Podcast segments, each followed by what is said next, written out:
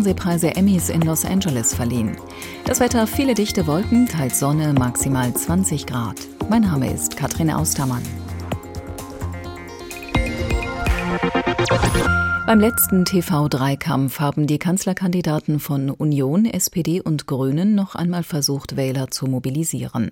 Eine Woche vor der Bundestagswahl diskutierten Laschet, Scholz und Baerbock über verschiedene Themen und wiederholten dabei bekannte Positionen. Lothar Lenz. Olaf Scholz und Annalena Baerbock plädierten für die finanzielle Entlastung von Familien und Alleinerziehenden. Armin Laschet dagegen warnte vor einer Abschaffung des Steuervorteils für Ehepaare. Beim Klimaschutz gab es einig Einigkeit beim Ziel der CO2-Neutralität, aber vehementen Streit über den richtigen Weg dorthin. Bei der Koalitionsfrage betonte Olaf Scholz Gemeinsamkeiten mit den Grünen in der Sozialpolitik, schwieg aber zum Thema Linke. Das veranlasste Armin Laschet erneut vor Rot-Rot-Grün zu warnen und die Wahl am nächsten Sonntag zur Richtungswahl zu erklären. Der Finanzausschuss des Bundestages befragt den SPD-Kanzlerkandidaten Scholz heute als zuständigen Minister zu den Ermittlungen gegen die Antigeldwäscheeinheit FIU. FDP, Grüne und Linke haben die Sondersitzung beantragt. Sie werfen Scholz vor, nicht genug gegen die Missstände bei der Behörde getan zu haben.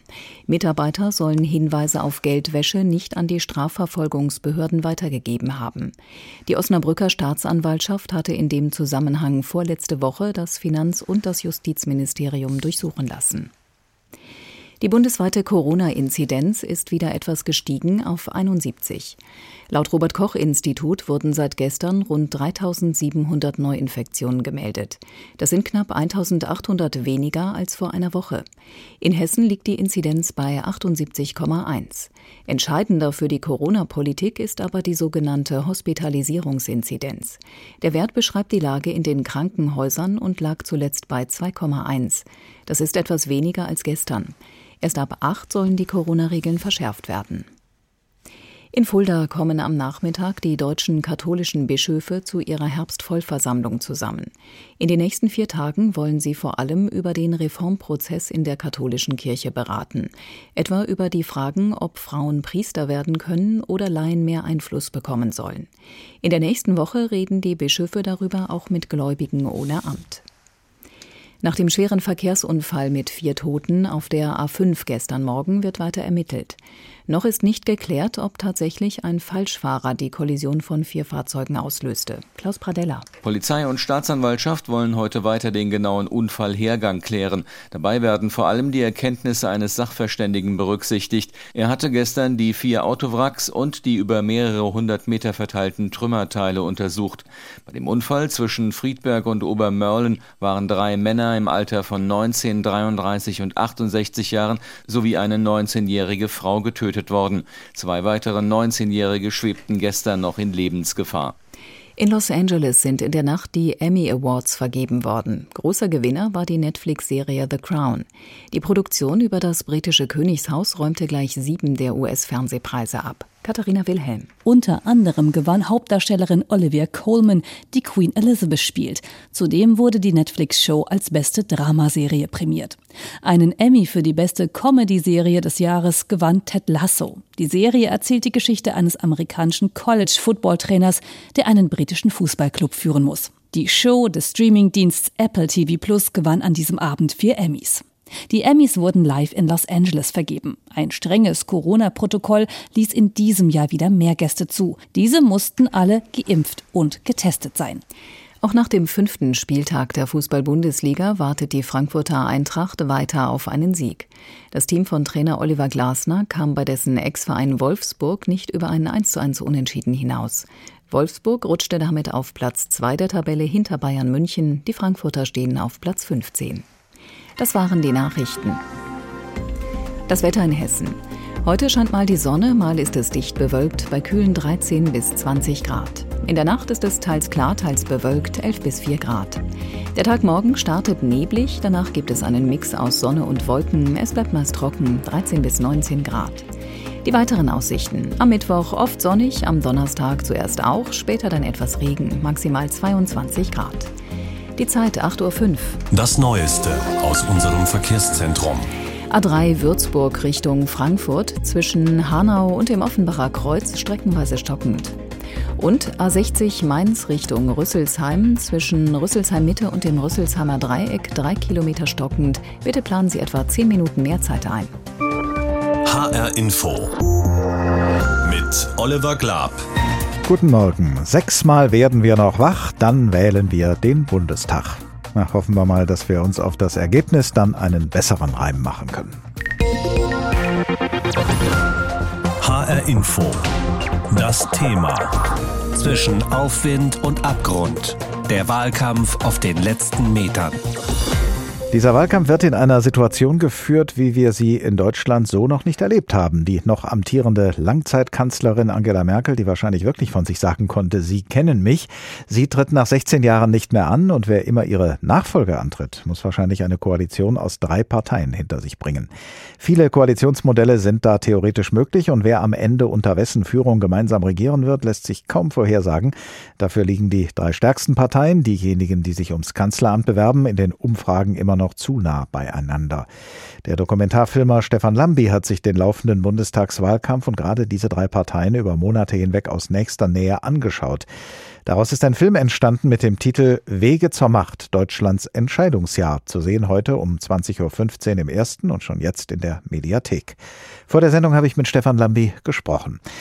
Herr Lambi, als Sie im vergangenen Dezember mit Ihrer Beobachtung angefangen haben, da war Olaf Scholz von der SPD schon seit vier Monaten Kanzlerkandidat. Annalena Baerbock von den Grünen und Armin Laschet von der CDU dagegen waren noch gar nicht nominiert. Inzwischen haben Sie alle drei immer wieder getroffen und Interviews mit ihnen geführt. Haben Sie denn den Eindruck, dass sich diese drei mitten in einem schwierigen Wahlkampf wirklich von Ihnen in die Karten schauen lassen? Grundsätzlich muss man wissen, dass jeder Wahlkampf notwendigerweise und fast per Definition ein großes Schauspiel ist. Also es gibt PR-Agenturen, es gibt Pressestellen der Parteien, die Wahlkämpfer, Wahlkämpferinnen inszenieren. Und meine Aufgabe ist es, neben all den Phrasen und den schönen inszenierten Bildern, diese paar authentischen Sekunden, vielleicht auch Minuten herauszufiltern. Und dafür braucht man unendlich viel Zeit. Und ich glaube, diese paar Momente addiert in 75 Minuten haben es in den Film geschafft. Insofern glaube ich schon, dass es da authentische Situationen gibt. Dann schauen wir mal gemeinsam, was sich aus diesen authentischen Momenten möglicherweise für Rückschlüsse ziehen lassen. Armin Laschet haben Sie auf einem sehr langen und steinigen Weg begleitet, durch den Machtkampf mit Markus Söder hindurch, durch diverse Pannen im Wahlkampf bis hin zu historisch schlechten Umfragewerten für die CDU. Wenn Armin Laschet nun zu Ihnen käme und sagte, Herr Lambi, Sie beobachten mich seit Monaten sehr genau. Was ist mein Problem? Was mache ich falsch? Was können Sie ihm sagen? Also erstmal, ich bin Journalist und kein Berater. Das wäre, also ich würde die Antwort schlicht verweigern. Ich würde sie Ihnen aber geben. Tun Sie es. Und ja, ich tue es gerne. Also es ist eine Kombination aus zwei großen Problemen. Das erste Problem sind 16 Jahre Kanzlerschaft von Angela Merkel, die nie einen Nachfolger, eine Nachfolgerin richtig hat stark werden lassen. Auch als sie im Jahr 2018 ihren Abschied auf Raten vom Bundeskanzleramt erklärt hat, war das für alle, die danach gefolgt sind, ein Problem, weil die Macht in zwei Händen lag, nämlich im Kanzleramt und in der Parteizentrale. Das musste Kram-Karrenbauer ausbaden, das musste Laschet ausbaden. Aus der Nummer kam und kommt er nicht mehr raus. Den Konflikt mit Markus Söder tragen beide eine große Mitschuld. Sie haben das ganz schlecht organisiert und dann auf sehr großer Bühne ausgetragen. Das war ein schwerwiegender Fehler. Und natürlich das Lachen am 17. Juli dieses Jahres äh, im Hochwassergebiet von Nordrhein-Westfalen ein irreparabler Schaden, aber nicht der alleinige Grund, warum die Wahlkampagne so schlecht läuft. Annalena Baerbocks Weg ist ein ziemliches Auf und Ab gewesen in dieser Reihenfolge. Direkt nach Bekanntgabe ihrer Kandidatur ein Umfragehoch, dann Negativschlagzeilen wegen ihres geschönten Lebenslaufs und daraufhin ein Absturz in den Umfragen. Dabei galt sie in den Augen vieler immer als eine Perfektionistin, der solche Fehler eigentlich nicht passieren. Wie haben Sie das erlebt? Ja, die wurde im Laufe des Wahljahres immer unsicherer, vielleicht auch ein wenig misstrauischer. Von allen drei Kampagnen waren die Grünen auch am vorsichtigsten, wenn es um die Begleitung von uns als Kamerateam ging. Das kann man natürlich auch verstehen, weil die gesamte Kampagne der Grünen hing und hängt an dieser Person, wie bei den anderen auch. Und diese Person, Annalena Baerbock, hat dann eine ganze Reihe von Fehlern gemacht. Sie hat nicht alleine die Schuld daran getragen. Es war auch die Schuld der ähm, Kampagnenleitung, die die ähm, Biografie etwa von Annalena Baerbock bzw. die Angaben zu dieser Biografie nicht ausreichend geprüft haben. Aber Annalena Baerbock ist das Aushängeschuld und trägt natürlich die größte Verantwortung. Deshalb diese übergroße Vorsicht in diesem Wahljahr. Olaf Scholz wurden anfangs nur Außenseiterchancen eingeräumt, aber dann ist er irgendwann so richtig durchgestartet und vieles, was ihm vorgeworfen wird, seine Rolle im Wirecard-Skandal oder die Razzia in seinem Finanzministerium, scheint an ihm abzuperlen. Gibt es so etwas wie das Geheimnis seines Erfolges, das Sie, Herr Lambi, vielleicht lüften konnten oder profitiert er nur von der Schwäche der beiden anderen?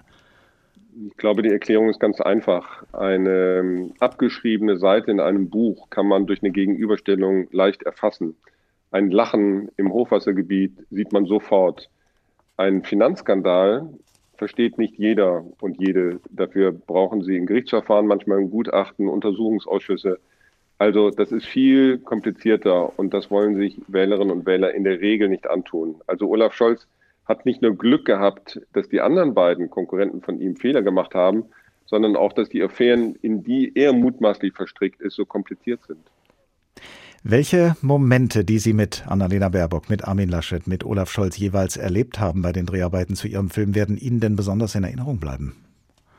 Etwa fünfeinhalb Minuten Dialog vor der Kamera mit Olaf Scholz, als ich von ihm wissen will, ob er einen etwas missratenen Werbespot den die SPD nur ein einziges Mal gezeigt hat, vorher kannte. Er wollte diese Frage nicht beantworten. Ich frage ihn nochmal. Er antwortet wieder ausweichend und das ging achtmal hin und her, fünfeinhalb Minuten. Das bleibt mir in Erinnerung.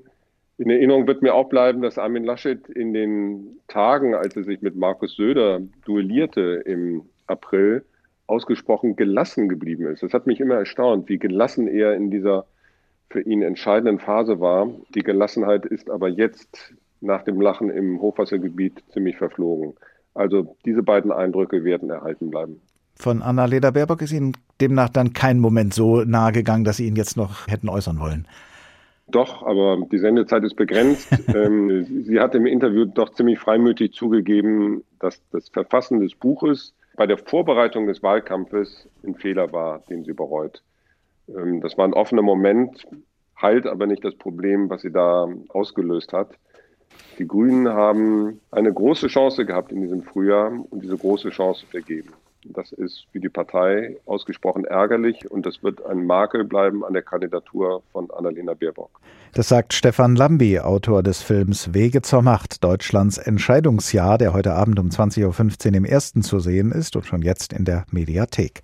Vor der Sendung habe ich mit Stefan Lambi über seinen Film gesprochen, denn das Thema hier in HR Info lautet heute Morgen zwischen Aufwind und Abgrund, der Wahlkampf auf den letzten Metern. HR Info. Das Thema. Auch als Podcast. Auf hrinforadio.de und in der ARD Audiothek. Was für Armin Laschet das Lachen im Hochwassergebiet ist und für Annalena Baerbock der geschönte Lebenslauf oder das umstrittene Buch, das ist für Olaf Scholz womöglich die Razzia, die es vor kurzem an seinem Arbeitsplatz im Bundesfinanzministerium gegeben hat. Was dahinter steckt, ist kompliziert. Es geht um eine Einheit des Zolls, gegen die ermittelt wird. Und im Zuge dieser Ermittlungen hat die zuständige Staatsanwaltschaft auch Fragen an das Finanzministerium und an Olaf Scholz persönlich, denn er und sein Ministerium haben die Rechtsaufsicht inne. Und so ist es zu der erwähnten Razzia im Ministerium gekommen, mitten im Wahlkampf. Und heute nun kommt der Finanzausschuss des Bundestages zusammen, um Licht ins Dunkel zu bringen. Aus Berlin berichtet Franka Welz. Im Zentrum der Geschichte steht die Financial Intelligence Unit, eine Art Finanzpolizei mit Sitz in Köln. Was ist die Financial Intelligence Unit? Die Financial Intelligence Unit soll nationale und internationale Zahlungsströme überwachen. Banken melden ihr auffällige Geldbewegungen und sie soll dann gegebenenfalls Hinweise auf Geldwäsche an die zuständigen Strafverfolgungsbehörden weitergeben. Allerdings werden nur wenige der tausenden Meldungen von Banken, Notaren oder Steuerberatern tatsächlich tatsächlich strafrechtlich verfolgt, auch weil sie oft gar nicht erst bei den Strafverfolgungsbehörden landen. Was hat das mit Olaf Scholz zu tun? Seit 2017 ist diese Spezialeinheit nicht mehr beim Bundeskriminalamt, sondern beim Zollkriminalamt angesiedelt, auf Entscheidung des damaligen Bundesfinanzministers Wolfgang Schäuble von der CDU. Der Zoll untersteht dem Bundesfinanzministerium, daher hat es die sogenannte Rechtsaufsicht über die FIU und formal keinen Einfluss auf die tägliche Arbeit dort. Die Staatsanwaltschaft Osnabrück will jetzt wissen, wer bei der Financial Intelligence Unit gegebenenfalls Meldungen von Banken über auffällige Transaktionen nicht weitergegeben hat und ob und worüber diese Mitarbeiter mit dem Bundesfinanzministerium kommuniziert haben. Sie interessiert sich auch für den Austausch zwischen Bundesfinanz- und Justizministerium und ist deshalb in beiden Häusern vorstellig geworden. Warum so eine Durchsuchung mitten im Wahlkampf? Strafvereitlung im Amt ist ein ernster Vorwurf und so lautet der Anfangsverdacht, unter dem die Staatsanwaltschaft Osnabrück seit Anfang 2020 ermittelt. Zunächst übrigens ohne viel Aufhebens. Aber nachdem die Staatsanwaltschaft offenbar unzufrieden mit der aus ihrer Sicht unzureichenden Kooperation gerade des Bundesjustizministeriums war, hat sie Anfang August die Durchsuchungen beantragt. Warum empört sich die SPD? Bei der SPD haben einige zunächst auch politische Motive hinter der Durchsuchung vermutet. Der leitende Oberstaatsanwalt ist aktives CDU-Mitglied. Das ebenfalls CDU geführte niedersächsische Justizministerium wusste bereits vier Tage vorher von den anstehenden Untersuchungen in Berlin. Was ist dran an den Wahlkampfvorwürfen? Mittlerweile glaubt man selbst in der SPD-Spitze offenbar nicht mehr so recht daran, dass die Aktion von ganz oben, also dem Justizministerium in Niedersachsen, gesteuert wurde. Eher daran, dass der Staatsanwalt aus eigenen Überlegungen gehandelt hat. Ungereimtheiten gibt es in den Augen einiger aber trotzdem, zum Beispiel Diskrepanzen zwischen dem Text der Pressemitteilung der Staatsanwaltschaft Osnabrück und dem tatsächlichen Durchsuchungsbeschluss. Wie geht es jetzt weiter? Heute befasst sich der Finanzausschuss des Bundestages auf Antrag von FDP, Grünen und Linken in einer Sondersitzung mit dem Thema. Die Abgeordneten wollen Bundesfinanzminister Scholz befragen, aber auch über die Situation der FIU sprechen, etwa die aus ihrer Sicht immer noch unzureichende Ausstattung und Ausrichtung der Behörde. Dabei geht es also auch darum, ob die FIU überhaupt so aufgestellt ist, dass sie effizient gegen Geldwäsche und Terrorfinanzierung vorgehen kann. Der Ausblick unserer Hauptstadtkorrespondentin Franka Welz auf eine nicht unspannende Sitzung des Bundestagsfinanzausschusses heute. Was würden eigentlich Kinder und Jugendliche unter 18 Jahren bei der Bundestagswahl wählen, wenn sie denn abstimmen dürften? Einen Eindruck davon soll die sogenannte U18-Wahl vermitteln, die gerade stattgefunden hat, kurz vor der Bundestagswahl. Überall in der Bundesrepublik konnten Kinder und Jugendliche bei dieser symbolischen Wahl ihre Stimme abgeben, auch in vielen Wahllokalen in Hessen. Unsere Reporterin Rebecca Diekmann war für uns im Kreis Marburg-Biedenkopf dabei. Ich brauche einen Stift. Ja, nimm dir einen. Es sieht fast alles so aus wie bei den Großen. Ein langer Tisch mit klein beschriebenen Wahlzetteln drauf, daneben steht eine graue Wahlkabine. Anders ist in der Mensa der Gesamtschule Niederwalgern aber, die Wahlhelfer erklären erstmal ganz genau, was zu tun ist. Und den Zettel bitte falten und dann tun wir ihn hier in die Wahlurne. Eine Gruppe Sechstklässler ist da. Ungeduldig warten die Schülerinnen und Schüler in einer langen Reihe vor der Kabine. Sie kichern und tauschen sich lautstark über ihre Wahlentscheidung aus. Ich habe die SPD gewählt. Ich habe die Partei halt gewählt, weil meine beste Freundin die auch gewählt hat. Ich habe die Tierschutzpartei genommen, weil ich will, dass es mehr Katzen auf der Welt gibt. Und ich habe die CDU gewählt, weil ich will, dass die Grünen verlieren. In Hessen gab es im Verlauf der vergangenen Woche rund 90 solcher U18-Wahllokale. Durchgeführt wurde die Wahl von verschiedenen Kinder- und Jugendorganisationen und Verbänden.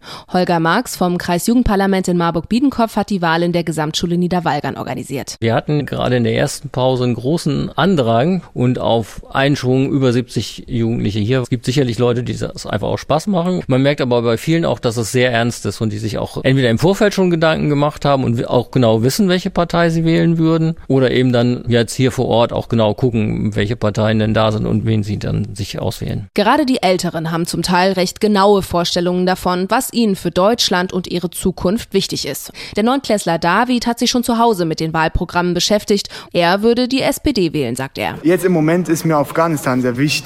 Allen Leute, die jetzt auf Afghanistan flüchten, brauchen ja jetzt ein Zuhause. Bei den Älteren fällt auf, neben dem Klimaschutz betonen viele, dass Politiker sich gegen Rassismus einsetzen sollen. Das finden auch die Neunklässlerinnen Mavi und Thea. Ich habe jetzt auch bei der Wahl darauf geachtet, dass die niemand abschieben wollen. Mir war auch wichtig, dass jeder akzeptiert wird, jeder Mensch einfach. Während die CDU die symbolische Wahl 2017 mit großem Vorsprung gewonnen hat, ist das vorläufige Wahlergebnis dieses Jahr deutlich ausgeglichener. 21 Prozent der bisher rund 250.000 gezählten Stimmen gingen an die Grünen, 19 Prozent an die SPD, 17 Prozent an die CDU. Soweit unsere Reporterin Rebecca Diekmann über das Ergebnis der U18-Wahl, an der gerade überall in Deutschland Kinder und Jugendliche unter 18 teilgenommen haben, die bei der tatsächlichen Bundestagswahl am kommenden Sonntag ja noch nicht stimmberechtigt sind. So, und jetzt kommen wir zu einem Streit, in dem Frankreich auf der einen Seite steht und die USA und Australien auf der anderen. Es geht um den Verkauf von zwölf dieselbetriebenen U-Booten. Frankreich wollte diese U-Boote an Australien verkaufen. Das hatten beide Seiten bereits vor fünf Jahren, 2016, ausgehandelt. Stolze 31 Milliarden Euro sollte Frankreich an diesem Geschäft verdienen. Aber nun ist das Geschäft geplatzt, denn Australien möchte nun doch lieber amerikanische U-Boote anschaffen. Und das ist noch nicht alles, denn Australien und die USA haben mit Großbritannien ein neues Sicherheitsbündnis geschlossen. Und Frankreich sieht dadurch ein bestehendes Bündnis, nämlich die NATO, belastet. Auch darüber gibt es also Streit zwischen denselben Kontrahenten. Darüber habe ich heute Morgen mit unserer Korrespondentin in Paris, Sabine Wachs, gesprochen. Was wiegt denn für Frankreich schwerer, der Milliardenverlust durch das geplatzte Geschäft oder der Eindruck von Verbündeten hintergangen worden zu sein? Also es ist definitiv letzteres. Der wirtschaftliche Schaden des geplatzten Deals, der ist zwar nicht zu unterschätzen, allerdings diplomatisch und vor allem geopolitisch ist das eben für Frankreich, ist dieses neue Sicherheitsbündnis zwischen den USA, Australien und als Juniorpartner auch Großbritannien für Frankreich ein wirklich harter Schlag, denn es geht um den Einfluss von Frankreich im Indo-Pazifik. Dort liegen auch französische Überseegebiete, Neukaledonien, Französisch-Polynesien und Frankreich wollte eben gemeinsam mit Australien ein Bollwerk gegen China bilden in dieser Region und damit natürlich auch zeigen, dass Frankreich im Machtspiel zwischen den USA und China mitmischen kann und dass die USA nun da jetzt so reingekrätscht sind und dass Australien mitzieht, ist wirklich ein herber Schlag für Frankreich. Für den französischen Außenminister Jean-Yves Le Drian steht nun die Zukunft der NATO auf dem Spiel. Er hat den Verbündeten Lüge und Doppelzüngigkeit vorgeworfen.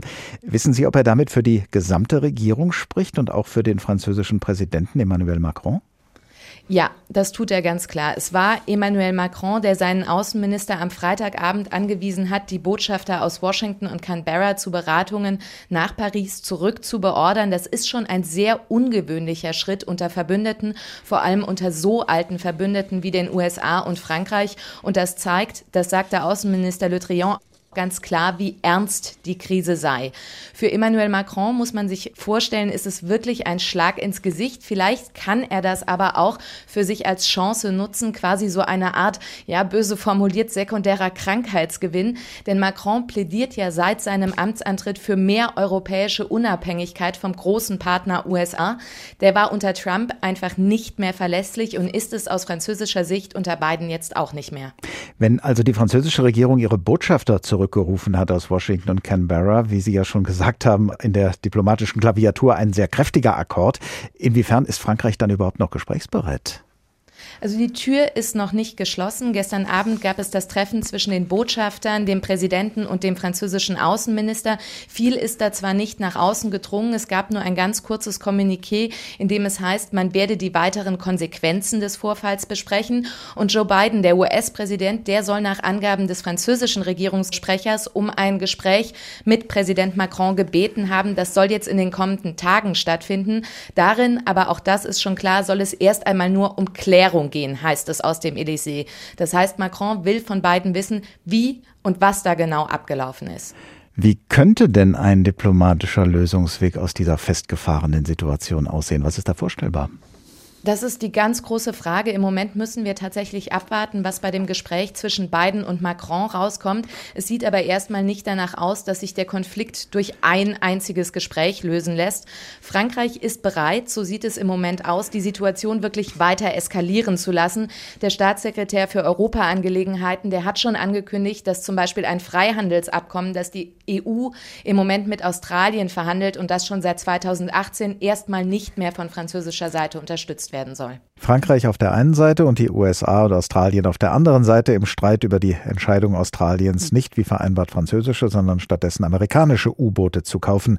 Über Hintergründe und mögliche Folgen habe ich gerade mit unserer Frankreich-Korrespondentin Sabine Wachs gesprochen. Gerade das ist präzise gesagt vor etwa einer Stunde gewesen. 8.24 Uhr ist es jetzt. Die Regierungspartei Geeintes Russland liegt bei der Wahl zum russischen Parlament klar in Führung, was wohl niemanden überrascht. Erst recht nicht die Opposition und viele unabhängige Wahlbeobachterinnen und Beobachter, denn sie sprechen von Manipulation und Wahlbetrug. Mehr darüber von unserem Korrespondenten Stefan Lack. Mit der Schließung der Wahllokale im westlichen Kaliningrad war am Abend die dreitägige Wahl zum russischen Parlament zu Ende gegangen. Die Leiterin der Wahlkommission Ella Pamfilova wandte sich direkt danach an die Öffentlichkeit. Die Wahlen in der russischen Föderation sind beendet. In unserem großen Land, das wir alle sehr lieben, das wir schätzen. Und wir wollen, dass alles gut in unserem Land ist. Dass bei diesen Wahlen alles gut lief, das fanden wohl hauptsächlich die Anhänger von Geeintes Russland.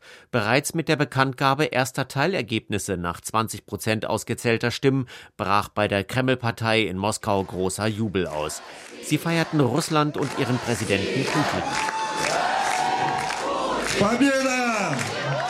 Generalsekretär Andrei Turczak von Geeintes Russland sprach zu seinen Parteifreunden von einem verdienten Sieg, bei dem alles mit rechten Dingen zugegangen sei.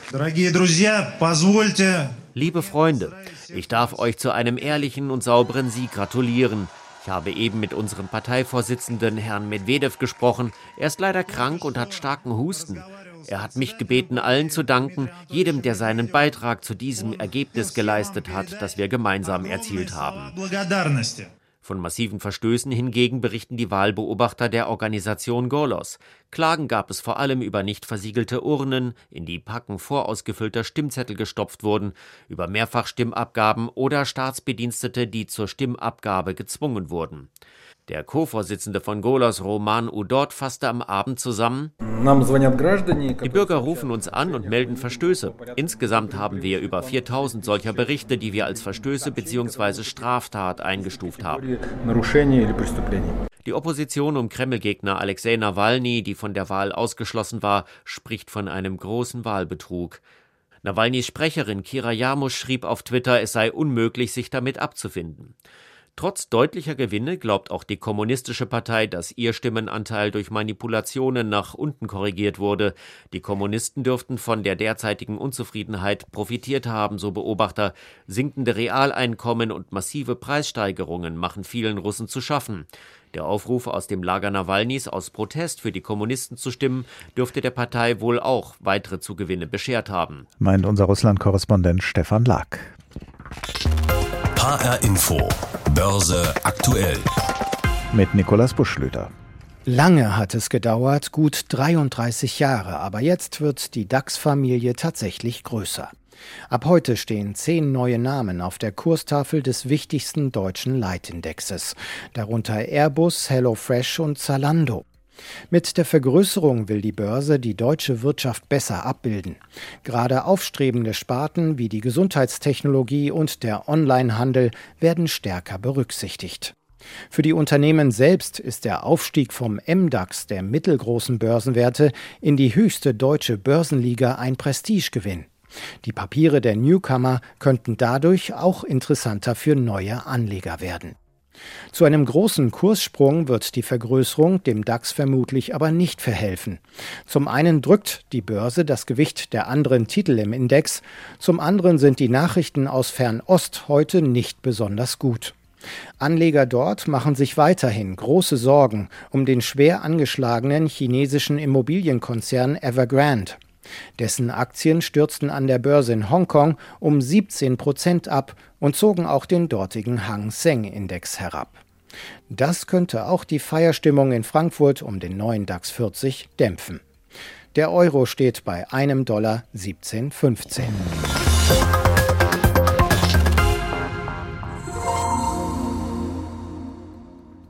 Immer mehr Studierende im Rhein-Main-Gebiet leben unter Brücken, in Zelten oder in Fässern. So oder so ähnlich könnte eine Schlagzeile in der nahen Zukunft lauten. Helfen Sie, damit es nicht so weit kommt. Das Studentenwerk Frankfurt am Main ruft daher auf. Vermieten Sie kostengünstig an Studierende. Jetzt inserieren unter wohnraum-gesucht.de. Hallo, ich bin's, eure Susanne Fröhlich und ich sage, Ladies, traut euch mehr, kümmert euch um euer Geld. Lasst euch beraten und legt es an. Frauen und Geld. Einatmen. Ausatmen. Anlegen. Mit eurer Sparda Bank Hessen. Infos unter spardahessen.de und in jeder Sparda-Filiale. Meine Bank macht mehr für uns. Die Welt verändert sich schneller denn je. Halten Sie Schritt mit der Enterprise Cloud von Workday. Ein einziges System für die kontinuierliche Planung sämtlicher What-If-Szenarien. Workday, das Finanz-, HR- und Planungssystem für eine Welt im Wandel.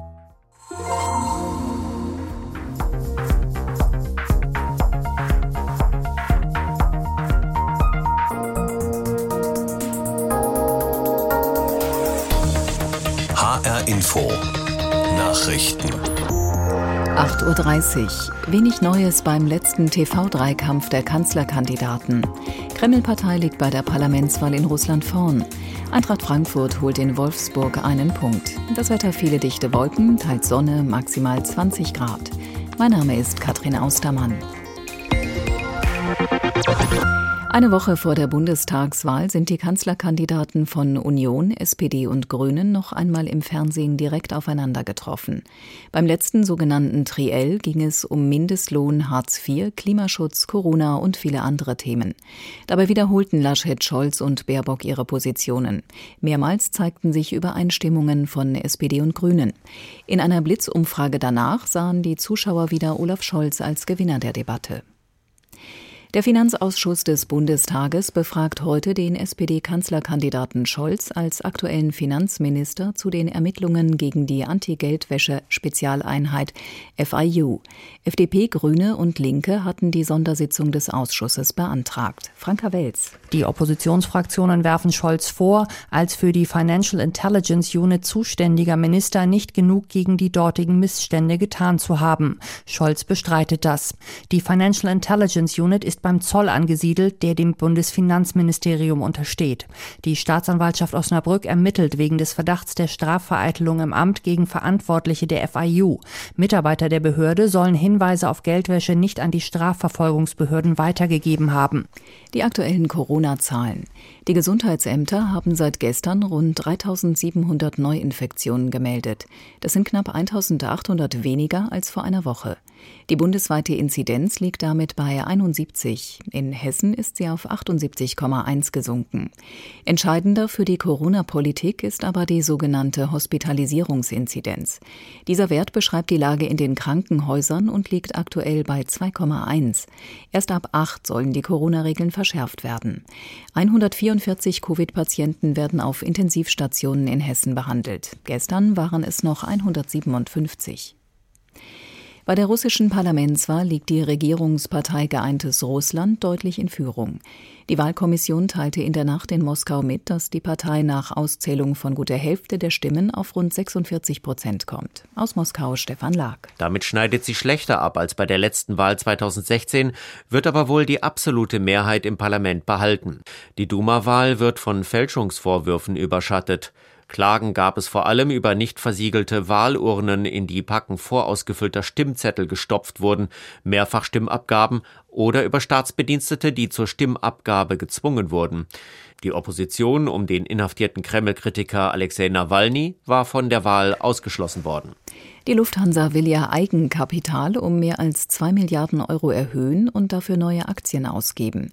Das teilte das Unternehmen am Abend in Frankfurt mit. Roman Warschauer. Mit dem frischen Geld will der Luftfahrtkonzern unter anderem die stille Beteiligung des Bundes von 1,5 Milliarden Euro zurückzahlen. Derzeit hält der Bund knapp 16 Prozent an dem Unternehmen. Die Lufthansa war wegen der Auswirkungen der Corona-Pandemie in finanzielle Schwierigkeiten geraten. Im vergangenen Jahr retteten der Bund und andere die Fluggesellschaft mit bis zu 9 Milliarden Euro vor der Insolvenz. Eintracht Frankfurt wartet weiter auf den ersten Sieg in der neuen Saison der Fußball-Bundesliga. Am fünften Spieltag trennte sich die Eintracht mit einem 1:1 Unentschieden vom VfL Wolfsburg. Carsten Schellhorn. Mut machte, dass Neuzugang Sam Lammers nach seinem Tor in der Europa League gegen Fenerbahce nun noch erstmals in der Bundesliga traf. Doch in der zweiten Halbzeit wurde der Druck der Wolfsburger so groß, dass der 1:1 Ausgleich durch Weghorst fast zwangsläufig kam. Der zweite offensive Anzug der Eintracht passt immer noch noch nicht. Die Einwechslung der Neuzugänge Hauge und Lindström verpuffte. Zudem haben wir unsere Konter nicht ordentlich zu Ende gespielt, kritisierte ein ansonsten zufriedener Eintracht-Trainer Oliver Glasner. In den anderen Sonntagsspielen hatte Dortmund Union Berlin mit 4 zu 2 besiegt und Stuttgart zu Hause gegen Leverkusen mit 1 zu 3 verloren. Das waren die Nachrichten. Das Wetter in Hessen. Heute gibt es viele Wolken, zeitweise kommt aber auch die Sonne mal raus und es bleibt recht kühl, 13 bis 20 Grad. In der Nacht ist es teils klar, teils bewölkt, 11 bis 4 Grad dann. Morgen startet der Tag erst mit Nebel, danach ist es mal sonnig, mal bewölkt und trocken, 13 bis 19 Grad. Die weiteren Aussichten. Am Mittwoch Sonne und Wolken, Donnerstag auch etwas Regen, maximal 22 Grad. Die Zeit 8.35 Uhr. Das Neueste aus unserem Verkehrszentrum. A3 Würzburg Richtung Frankfurt zwischen Hanau und dem Offenbacher Kreuz streckenweise stockend. A60 Mainz Richtung Rüsselsheim zwischen Rüsselsheim Mitte und dem Rüsselsheimer Dreieck drei Kilometer stockend. Sie brauchen hier etwa zehn Minuten länger und B45 Hanau Richtung Dieburg zwischen Hanau-Kleinauheim und dem Abzweig nach Seligenstadt. Zwei Kilometer Stau nach einem Unfall. Der linke Fahrstreifen ist hier gesperrt. HR Info mit Oliver Glab. Guten Morgen. Wie soll es mit den Corona-Regeln weitergehen? Nun, ab einem bestimmten Zeitpunkt am besten gar nicht mehr, meint der Vorstandsvorsitzende der Kassenärztlichen Bundesvereinigung Andreas Gassen. Denn er hat am Wochenende vorgeschlagen, dass ab Ende Oktober Schluss sein soll mit allen Corona-Beschränkungen. Nach dem Vorbild Großbritanniens sollte es dafür auch ein festes Datum, einen Freedom Day geben, so Gassen. Bei vielen Fachleuten in Politik und Wissenschaft stößt dieser Vorschlag allerdings auf Kritik und so hat nun eine heftige Debatte darüber begonnen. HR Info Medienschau Vorhin habe ich Anne Bayer aus der HR Infopolitik-Redaktion gefragt, was sagen denn die Kommentare? Abwarten oder ausprobieren? Ja, das sind genau die zwei Positionen, die es in dieser Diskussion gibt. Und ich fange mal an mit denen, die sagen, dieser Vorschlag ist richtig. Und zwar die Schweriner Volkszeitung sagt, Deutschland braucht den Freedom Day. Ganz einfach, kurz und knapp. Und die Nordwestzeitung aus Oldenburg, die wird da noch ein bisschen konkreter. Sie spricht von der typischen German Angst und sagt, zu viel Vorsicht schadet. Wir sollten uns in puncto Corona-Politik an Großbritannien, Dänemark und den Niederlanden orientieren. Die befürchtete Überlastung der Krankenhäuser ist dort bisher ausgeblieben. Das sollte Mut machen, diesen Schritt auch zu gehen.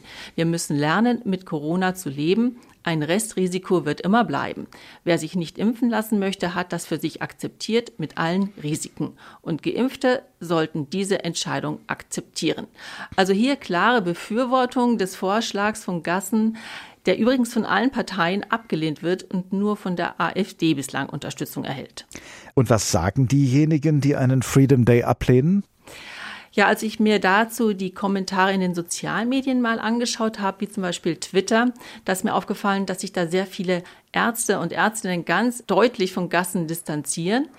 Und dann gibt es natürlich auch viele, die sagen, der Vorschlag kommt zu früh. Dazu zählt zum Beispiel der Wiesbadener Kurier. Dort steht, Hemmschuh, um alle Beschränkungen zugleich fallen zu lassen, ist die immer noch viel zu niedrige Impfquote in Deutschland. Mit der niedrigen Impfquote in Deutschland argumentiert auch die Zeitung Nürnberger Nachrichten. Klar, das experimentierfreudige Großbritannien hat das so gemacht und Dänemark hebt bereits alle Beschränkungen auf, weshalb es unter Impfgegnern als gelobtes Land gilt Dort und in Großbritannien gibt es aber weniger Impfskeptiker als hier und genau deshalb ist die Rückkehr zur Normalität früher möglich.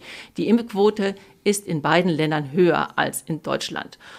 Und auch die Fulda Zeitung, die spricht von einem riskanten Experiment. Selbst wenn sich die Infektionslage insgesamt leicht entspannt hat, ist die Zahl der Infizierten mancherorts noch viel zu hoch. Also viel Empörung und Kritik nach dem Vorschlag des Vorstandsvorsitzenden der Kassenärztlichen Bundesvereinigung Andreas Gassen. Aber gibt es auch Stimmen, die sagen, es wird Zeit, sich darüber Gedanken zu machen, wie es mit den Beschränkungen weitergehen soll?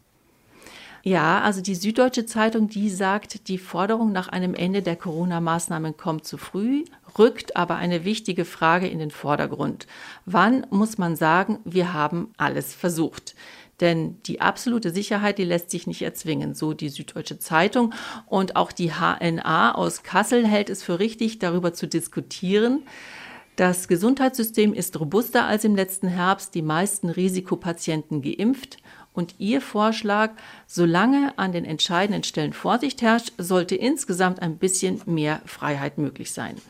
Und die Rheinzeitung aus Koblenz, die findet, ein Freedom Day alleine reicht nicht, denn es geht immer noch darum, die impfskeptischen Menschen zu überzeugen und schlägt vor, Es braucht eine niedrigschwellige Informationskampagne in einer einfachen Sprache und vor allem braucht es Personen, die diese Botschaften glaubwürdig transportieren.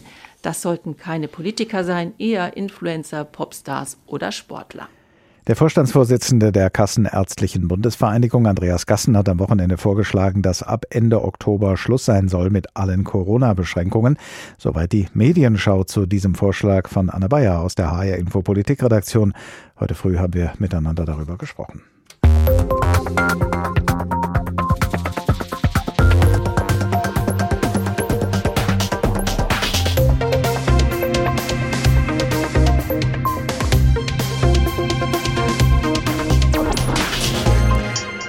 Wenn das kein globaler Konflikt ist, denn immerhin sind nicht nur drei Staaten, sondern sogar drei Kontinente an diesem Konflikt beteiligt, nämlich Frankreich in Europa, die USA in Amerika und Australien in Australien. Den größten Ärger empfinden dabei die Regierung Frankreichs und Präsident Emmanuel Macron, denn Frankreich wollte Australien zwölf U-Boote liefern für immerhin 31 Milliarden Euro. Aber dieses Geschäft ist geplatzt, weil Australien nun doch lieber U-Boote aus den USA beziehen will. Die französische Regierung hat nun ihre Botschafter aus den Hauptstädten Australiens und der USA zurückgerufen und wie sich die Regierungen dort zu dem Konflikt verhalten, das erfahren wir jetzt aus unseren Studios, die für die USA und Australien zuständig sind. Joe Bidens Team muss wohl ziemlich überrascht gewesen sein von der Heftigkeit der französischen Reaktion, so berichtete es am Wochenende zumindest die Washington Post. Und auch wenn ein Teil der Erregung offenbar Macrons Wahlkampf zugeschrieben wird, so hat Präsident Biden doch großes Interesse daran, die Sache aus dem Weg zu räumen und einen wichtigen Verbündeten nicht weiter zu verärgern. Biden mache offenbar Druck, möglichst bald einen Termin zum Telefonieren zu finden, heißt es. Denn Macron wird aus Sicht der USA künftig eine wichtige Rolle spielen, jetzt wo Angela Merkels Zeit als Kanzlerin abgelaufen ist und Großbritannien in der EU keine Rolle mehr spielt. Aber das darf auch nicht überschätzt werden. Joe Biden hat zwar bei seinem Antrittsbesuch in Europa seine Botschaft vom America is back verbreitet, er hat versprochen, dass die USA zurück auf der politischen Bühne sind und Verantwortung übernehmen wollen. Aber EU und NATO müsste inzwischen klar geworden sein, dass auch Biden America First, also Amerika auf Platz 1 setzt. Im Wahlkampf hat er versprochen, künftig Außenpolitik für die amerikanische Mittelschicht zu machen. Das bedeutet zum einen, nicht mehr junge Amerikanerinnen und Amerikaner zum Sterben in Anderleuts Kriege zu schicken, das bedeutet aber vor allem, den großen Gegenspieler der USA in die Knie zu zwingen, nämlich China. Das ist in den USA ungeheuer populär. Im Kampf der Großmächte will Biden China besiegen, wirtschaftlich, ideologisch und militärisch. Und dazu passt der U-Boot-Deal mit Australien. Er soll dabei helfen, Chinas wachsender militärischer Präsenz im indopazifischen Raum etwas entgegenzusetzen. Dagegen ist ein Streit mit Frankreich unerfreulich, aber nebensächlich. Katrin Brandt, Washington. Die Wut Frankreichs, die Vorwürfe von Vertrauensbruch und Lügen nimmt man in Canberra eher achselzuckend zur Kenntnis. Frankreich, so Premierminister Scott Morrison, ist und bleibt für uns ein wichtiger Freund und Verbündeter und wir werden auch künftig vertrauensvoll zusammenarbeiten. Der Abzug der französischen Botschafter aus Washington und Canberra zeigt, dass man diese Sichtweise in Paris nicht teilt. Australien allerdings lächelt das politische Erdbeben in Paris gelassen weg. Und zweitens sind Amerikaner und Briten den Australiern ohnehin traditionell näher und die AUKUS-Allianz wichtig genug, um Abkühlungen im Verhältnis mit Frankreich hinzunehmen. Für Australien geht es dabei um ein Signal gegenüber China, das im Indopazifik zunehmend die Muskeln spielen lässt. Vorerst acht atomgetriebene U-Boote sollen mit amerikanischem Know-how in Adelaide gebaut werden.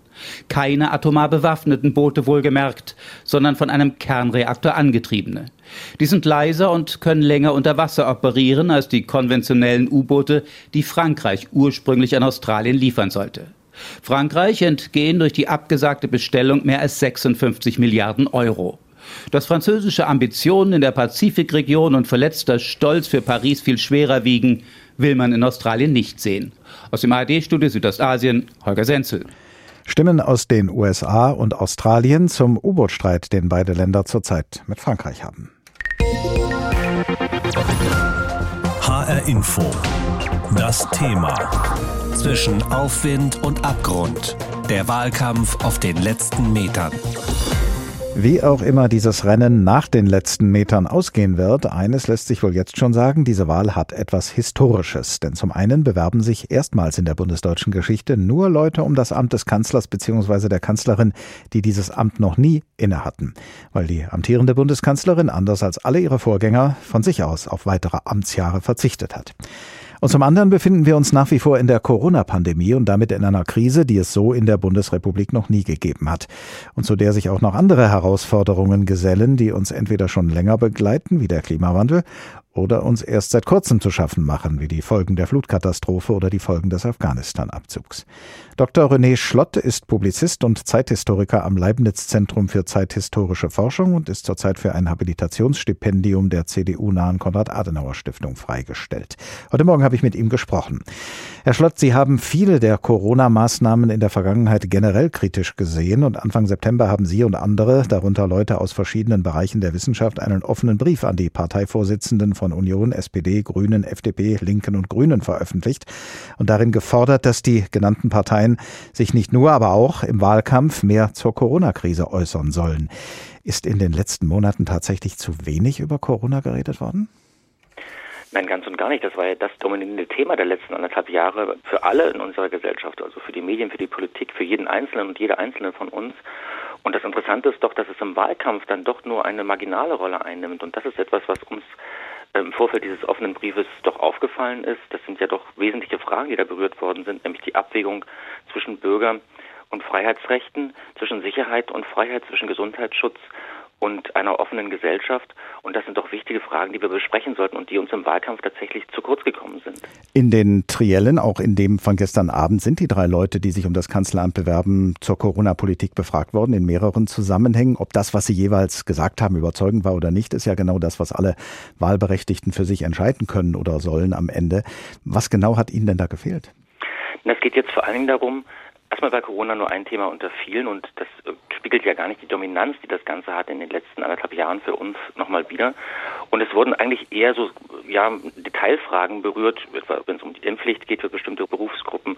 Es wurde aber nicht darüber diskutiert, wie arbeiten wir eigentlich die letzten anderthalb Jahre auf. Es ist ja doch so, dass wir einen großen gesellschaftlichen Graben auch noch einmal zu verzeichnen haben. Es gibt eine tiefe Spaltung, die nicht nur durch die Familien geht, auch durch Freundeskreise, auch durch Kolleginnen und Kollegenkreise. Und diese Spaltung müssen wir doch irgendwie auch wieder in den Blick nehmen und versuchen auch zu heilen. Und da ist tatsächlich nichts dazu gesagt worden, wie arbeiten wir eigentlich diese Monate auf, wie arbeiten wir möglicherweise auch Fehler auf, die in der Corona-Politik gemacht worden sind, wie werten wir zum Beispiel die unterschiedlichen Maßnahmen auch aus im Hinblick auf ihren Beitrag zum Infektionsschutz, wird es zum Beispiel einen Expertenrat geben künftig, der mehrere Perspektiven auf die Corona-Krise berücksichtigt, wird es eine Enquete-Kommission geben, die das Ganze einmal im Rückblick betrachtet und da auch schaut, welche Fehler wurden gemacht, welche Dinge liefen vielleicht gut, welche sollten wir ändern im, im, Hinblick auf die Zukunft. Also da ist es doch so, dass wir das Gefühl haben, die Unterzeichner und Unterzeichner des offenen Briefes, dass Corona-Politik doch nur eine äh, marginale Frage unter vielen ist und es berührt doch grundsätzliche Fragen unserer Gesellschaft. Also Sie hatten es ja schon gesagt, wir haben historisch gesehen den tiefsten Einschnitt in die Grundrechte in den letzten 70 Jahren. Und das ist doch etwas, was wir uns nochmal genauer anschauen sollten. Nun wird ja Wahlkampf nicht nur von den Parteien geprägt, nicht nur sie entscheiden, was im Wahlkampf eine Rolle spielt. Es ist ja mittlerweile auch wieder Wahlkampf auf der Straße möglich. Das heißt, wenn Ihnen oder mir oder anderen das Thema Corona im Wahlkampf zu kurz kommt, dann haben wir alle durchaus Gelegenheit, es an den Wahlkampfständen zu thematisieren oder auch in den Online-Chats mit den Kandidatinnen und Kandidaten. Können die Parteien also einer Konfrontation mit diesem Thema und mit den Fragen, die Sie gerade aufgeworfen haben, überhaupt entgehen? Nee, sie können es nicht. Und wenn man so hört von den Wahlkampfständen, dann ist diese Frage doch auch sehr wichtig. Aber ich glaube, viele Leute sind dieses Themas natürlich auch überdrüssig, was ich total verstehen kann. Das war das dominierende Thema. Viele können bestimmte Details nicht mehr hören, möchten auch gerne, dass das zu Ende geht, was völlig menschlich ist und was nachvollziehbar ist. Aber wir sollten eben nicht so schnell zur Tagesordnung zurückgehen, denn es war doch ein gravierender Einschnitt, den wir in den letzten anderthalb Jahren erlebt haben. Aber wenn Sie selber sagen, das wird thematisiert, dann kommt es doch im Wahlkampf nicht so kurz, dieses Thema.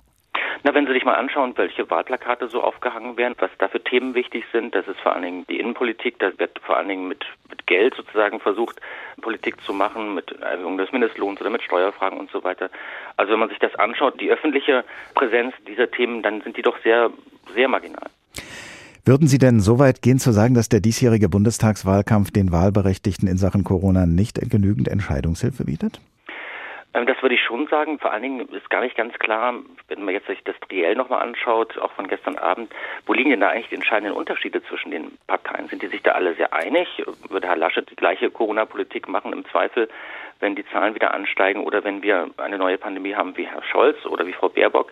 Also da würde ich mir doch auch wünschen, dass man, dass der Wähler und die Wählerin noch stärker darüber Bescheid weiß, was unterscheidet denn eigentlich eine mögliche Corona-Politik auch in Zukunft dieser drei Kandidaten sagt Dr. René Schlott. Er ist Publizist und Zeithistoriker am Leibniz Zentrum für zeithistorische Forschung und zurzeit für ein Habilitationsstipendium der CDU-nahen Konrad-Adenauer-Stiftung freigestellt.